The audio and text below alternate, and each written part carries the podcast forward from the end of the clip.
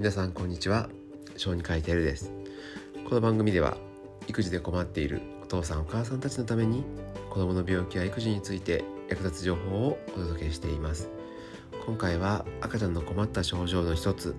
えー、コリックの対処法についてお話ししようと思います。英語ではベイビーコリックと言われています。日本語ですと3ヶ月戦痛とか夕暮れ泣き黄昏泣きなどと呼ばれています。夕方頃から夜にかけてもう何の原因もないのに泣いてしまう症状のことですね。今回はそのコリックの対処法をアメリカ小児科学会が作成しているホームページから紹介したいと思います。いろいろと統計によって数は違うと思いますがある資料からはまあ大体20%ぐらいの赤ちゃんが起こしているというふうに書かれていました。生後2から4週間頃から始まって6週目頃にピークを迎えて34ヶ月頃には消えていくというふうに言われていますがいろいろ個人差とかはあると思います。まず最初に原因についてお話ししようと思いますが明らかな原因というのはわからない。分かっていないんですね。だけどこのようなことが原因として考えられているというのでお話しようと思いますがまず1つ目なんですけどいろんな刺激に対して敏感なだけというのがあります。これはまだ生まれたばっかりで幼いので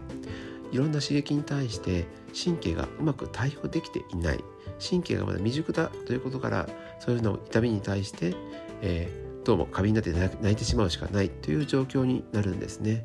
なのでそういう神経がだんだん成熟して発達してくるとそのようなコリックが消えていくというふうに考えられています。またお母さんの食事の影響もしくはミルクの成分の影響が出てお腹の中にガスが溜まったりとかして、えー、それが原因でイライラしてしまうというのも考えられています。そして一番忘れてはいけないものは何か実は病気があってそのせいで、まあ、泣く調子が悪いということが一番忘れてはいけない原因です。まあこれに関してはなかなか自分でも気がつかないとは思いますがなかなか良くならないなコリックひどいなって思う時に、まあ、忘れずに一度小児科医に相談をしてみてください思いがけず大きな病気が見つかることもあるかもしれませんちょうどこの生まれて1ヶ月から2ヶ月3ヶ月の時期というのは予防接種でだいたい月1回は病院に行くはずです。なのでそういう時に、えー、病院でちょっと聞いてみるというのはとても良いことだと思います。気になった時は忘れずに相談をしましょう。はい、それではここからは家でできそうな対策方法についてのお話をしていこうと思います。まず1つ目ですが先ほども言った小児科医に相談をするというのは最初でそして最も忘れてはならない対処法だと思うので気になる時は遠慮せずにかかりつけ医に相談をするようにしてみてください。はい、これが1つ目です。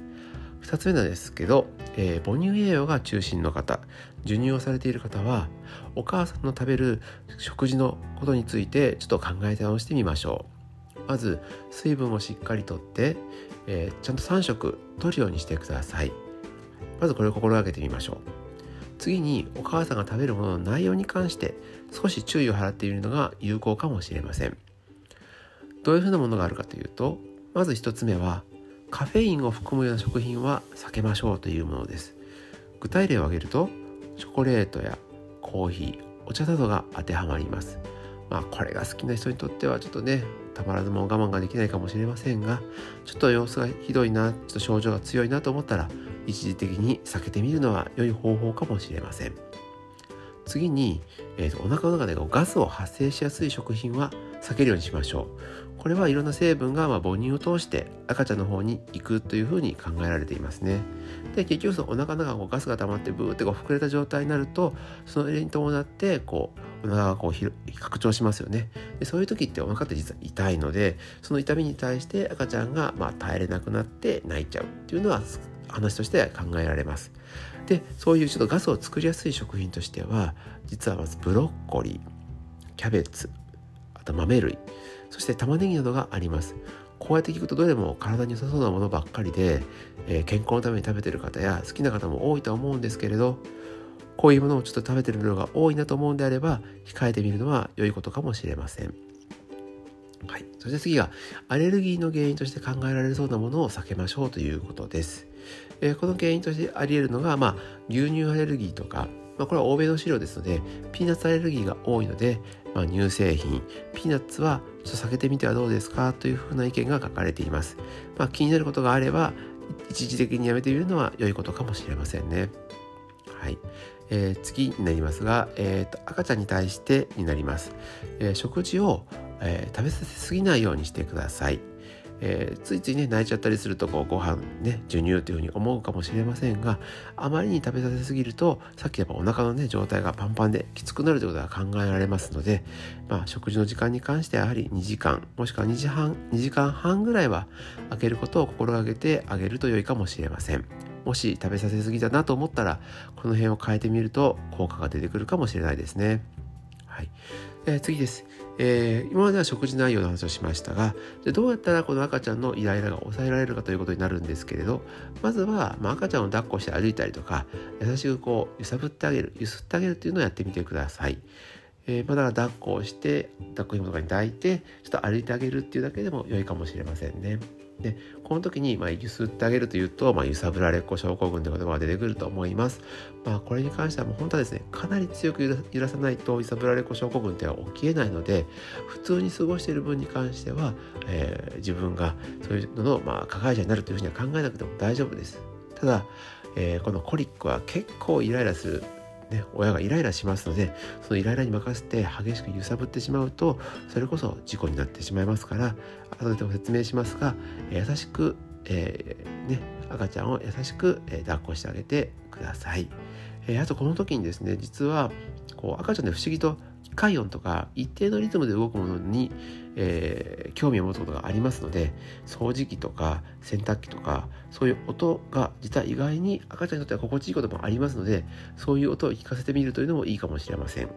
直接聞くとうるさいものに関しては隣の部屋で鳴らしておいて隣の部屋から聞くというのも一つの方法として考えられるので気になる時はやってみてください。赤ちゃんの好きな音を探すのというのは便利な方法と思います。えー、と次は、えー、おしゃぶりを与えてみるというのも落ち着く方法の一つですね。まだの方は試してみるというかと思います。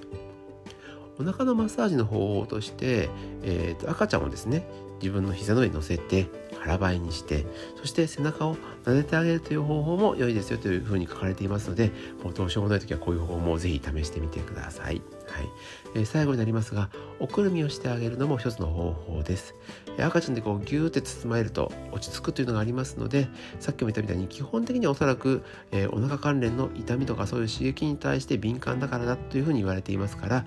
赤ちゃんを安心する状況に持っていくというのは正しい方法の一つかと思います。はい、以上いろんな方法に関してお話ししてみましたが一番最後に、えー、皆さんにとって大事なことを言います。親自身がすごいすごく強いストレスであったりとか不安緊張感を感じるのはこのコリックによって最もよくありません。ですからそういうようなことを感じたなというふうに思う時は、えー、他の家族の方に相談したり、えー、お友達に相談したりして一時的にでもよければ赤ちゃんを見てもらうようにしてみてください。そしてお一人になる時間を作るようにしましょ